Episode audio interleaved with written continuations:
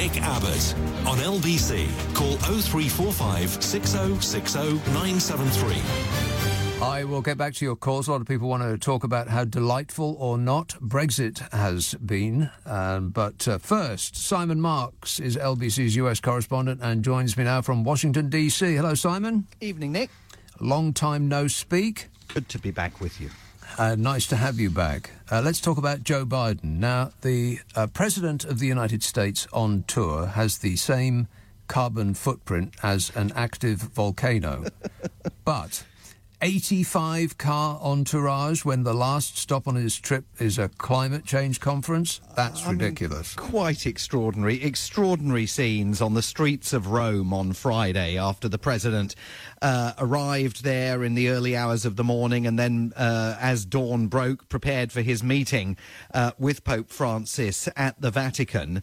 Uh, this 85 car convoy, which even, I have to say, by presidential standards, is uh, an enormous convoy made its way uh, to St. Peter's for that meeting. Uh, once it was over, uh, and the, the two men were together for about 90 minutes, for a conversation that the White House insisted was all about climate change in very large measure. Once it was over, uh, the uh, president uh, stayed behind for further meetings with various cardinals and Vatican officials, and the Pope was seen leaving the Vatican, driving past the assembled White House press corps in a single grey Fiat, um, which just absolutely contrasted with the uh, enormous size uh, of Joe Biden's convoy. And it's not just the size of Joe Biden's convoy that's raising eyebrows here. Barack Obama, former president, uh, announced a couple of weeks ago that he was going to be attending COP26. Well, I don't think he was uh, battling to get on the train at Euston. private jets from the United States and all other uh, all sorts of other countries uh, descending uh, on Glasgow. My favourite development, though, of the last week has been uh, Joe Biden so desperate uh, to try and get Congress to pass those two key issues in his domestic uh, agenda, his infrastructure deal and his bigger public spending uh, deal, both of which have been gummed up in Congress. He was so desperate to get Democrats to get these things through before he left the United States that he was reportedly dangling the prospect of a free ride on Air Force One to Glasgow if they would only go ahead and vote for his legislation. Well, to the surprise of no one, that didn't seem to uh, uh, appeal to uh, very many uh, Democrats in Congress, and so the legislation still waits to be passed. Yeah, that's an it's an odd situation, isn't it? Because as far as I know, it's being held up by two Democrats, uh, both of whom seem to be um, pr- practically Republican in their thinking. What's going on there? Yeah, well, I mean, and in the case of one of them, Senator Joe Manchin of West Virginia, someone who, uh, at least it's reported here, has been flirting with the possibility of leaving the Democratic Party and joining the Republicans. I, I mean, yes, this legislation is being held up by Joe Manchin from West Virginia and Kyrsten Sinema uh, from Arizona. They are conservative Democrats, but equally, it's being held up in the House of Representatives by left-wing Democrats like uh, Bernie, Sa- well, Bernie Sanders in the Senate, but Alexandria Ocasio Cortez uh, in the House of Representatives and a host of others. Uh, so what's going on here is that Joe Biden is really stuck between a rock and a hard place. He wants to spend vast amounts of money. You know, that infrastructure deal when it was first mooted uh, topped $3 trillion. In negotiations, that's been cut back to about $1.75 trillion. And these negotiations have seen people on the right and the left chipping away uh, with uh, Joe Manchin and Kyrsten Sinema on the right, saying they don't want to see very much done uh, that in any way is going to worsen the country's fiscal position. And in the case of Joe Manchin being outspoken and saying, look, I just don't believe in this kind of liberal public spending. That's not what my voters, who are conservative Democrats in a pretty conservative state, West Virginia, favour. And then on the, uh, the left, you've got the progressive gadflies who are saying, well, hang on a second, we're supposed to be Democrats. We're supposed to be doing more uh, to protect the interests uh, of the poorest working families in the United States. So, huge discussion, for example, over uh, the president's proposal for 12 uh, weeks of paid leave for new parents in the United States, a plan backed publicly uh, in the last 10 days by, among others, uh, Meghan Markle, the Duchess of Sussex, who wrote to both Charles Schumer and Nancy Pelosi, the two most powerful Democrats uh, on Capitol Hill, uh, to urge them to get behind this uh, proposal for 12 weeks of paid leave. Well, it's gone. Uh, and it's gone because the right wingers, uh, Joe Manchin and Kyrsten Sinema, wouldn't stand for it because they thought it was not, not just a step too far, but an enormous leap too far. Whereas for progressives, of course, it's a bellwether because they say 12 weeks is the minimum that a modern United States should be offering uh, new parents. So that's gone from the legislation, and that is causing considerable angst among grassroots Democrats who are worried uh, about the direction that Joe Biden finds himself on.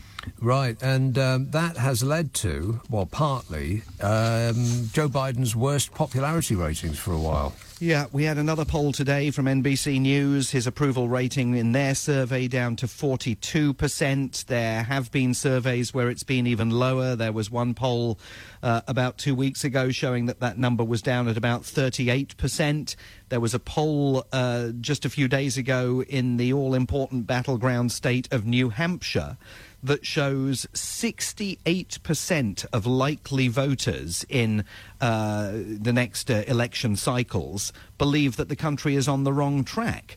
And if that's mirrored uh, across the country, that suggests we're heading towards a series of change elections. Throw the rascals out, even though in this case, uh, Joe Biden's only just arrived in office.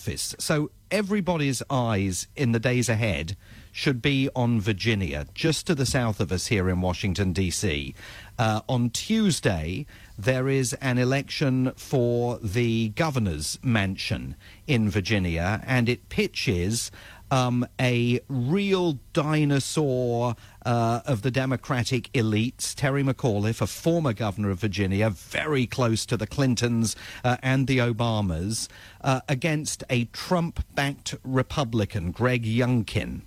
And it increasingly looks like Greg Youngkin is going to uh, bring off uh, a come from behind victory that will uh, send a real shockwave through the Democratic Party if, in the early hours of Wednesday morning, he is declared the victor in that race. And it's going to cause substantial embarrassment to Joe Biden while he's in Europe if indeed the Democrats lose. that. It's not over yet. Last minute campaigning has been taking place uh, all weekend, uh, but certainly the numbers do not look too good for the Democrats there. And, you know, Virginia is one of those battleground states that are going to be very important um, as we head towards the 2024 presidential election. Yeah, and, and the midterms as well. When's that? Uh, that's in November of 2022. So what's happening in Virginia, and there's also a, a, a race for the uh, governor's mansion in uh, New Jersey this week. Those are sort of off-year elections. Uh, but the, the next big action takes place in exactly one year's time. Uh, one third of the Senate and the entire House of Representatives up for grabs, plus I think 36 um, governors' mansions will be on the line in, in those midterm elections, mm. and they're going to be a referendum on Joe Biden's first uh, two years in office. Absolutely no question about that, and the Democrats know it. Um, and that's why it is so important for Joe Biden to try and get these spending bills through Congress. Uh, today, he indicated, and the White House is indicating, uh, that he hopes that votes might be taken on Tuesday and that finally this legislation that he's been uh, devoting weeks of time to trying to get members of his own party to pass may finally start reaching his desk to be signed into law. But if there are any more delays, uh, that is only further going to uh, cause wrinkles and difficulty for him at a time when the economy is still performing pretty sluggishly and there are growing fears here of uh, the first evidence of inflationary pressures. We've seen wages and prices rising simultaneously. I mean, we all know where that heads, um, which would also be very bad news for him as he as he prepares for a big electoral outing for the Democrats next November.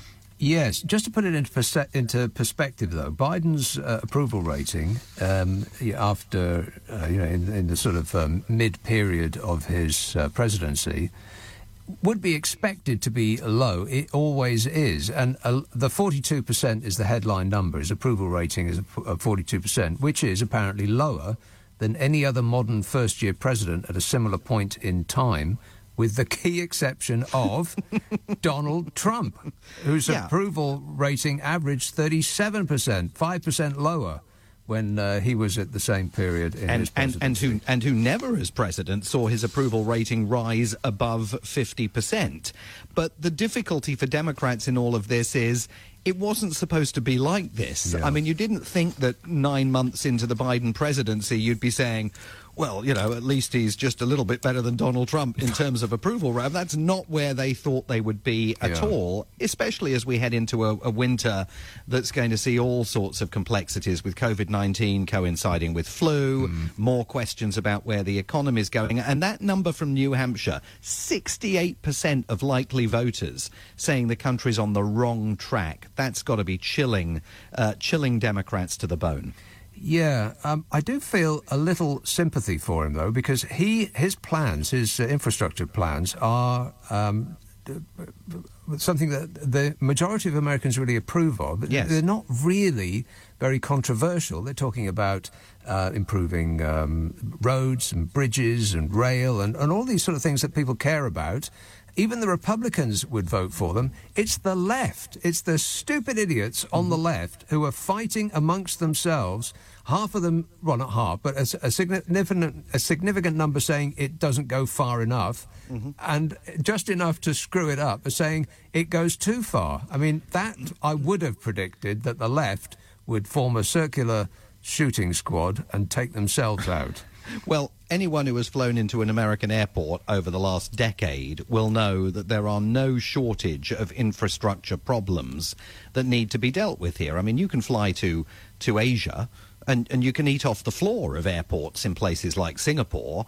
I, I, mean, you fly into John F. Kennedy Airport, and it is like flying into a third world experience uh, in New York City. So there is no shortage of infrastructure projects that uh, desperately need funding here, roads and bridges that need to be uh, repaired and uh, uh, recast, and also tied up in both the infrastructure and the broader public spending bills are Joe Biden's plans for climate change. I mean, as you know, I've been in the UK for the last few weeks, and uh, when you see the pace of change in Britain in terms of the adoption and the preparation for the adoption of electric cars, and you look at what's going on here in the United States, where, uh, sure, on the east and west coasts, uh, you see quite a lot of Teslas on the streets, but once you get into the big middle of the country, it's all still the huge, big gas guzzlers and the absolute determination that there is no need for Americans to embrace any kind of alternative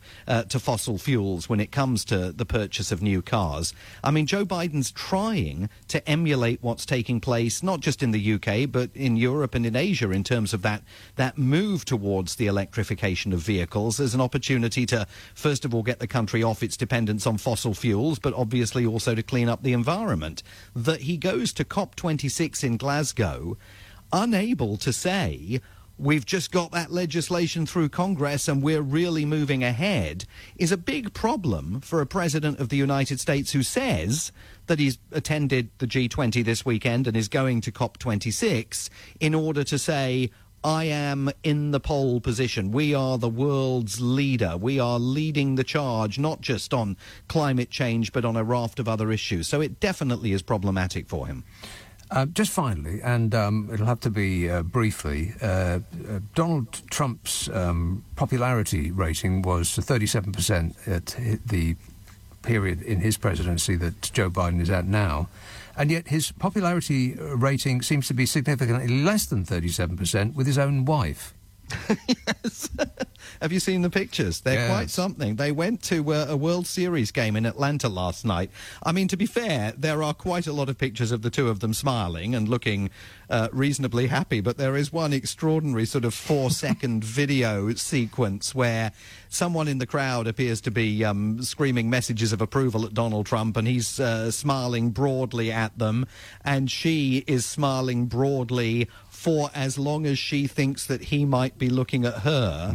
And as soon as it becomes apparent that his gaze has slightly shifted, then she immediately goes into that absolute, you know, the ice queen that we've seen on so many occasions. I mean, the only surprising thing was that he actually took the real Melania to the World Series. He didn't. The double must have had the night at Mar-a-Lago because there was no sign of the double last night. Yeah, I think happiness in the Trump marriage requires separate bedrooms in separate houses in separate states. Yeah, I think in separate cities for sure. Yeah. Good to talk to you, Simon. Thanks for that. Simon Marks, LBC's US correspondent from Washington, D.C. Coming up at 1 on LBC, Darren Adam. Starting today, the UK hosts 200 countries at the COP26 Climate Change Summit. What do you expect from the next two weeks? Darren Adam on LBC.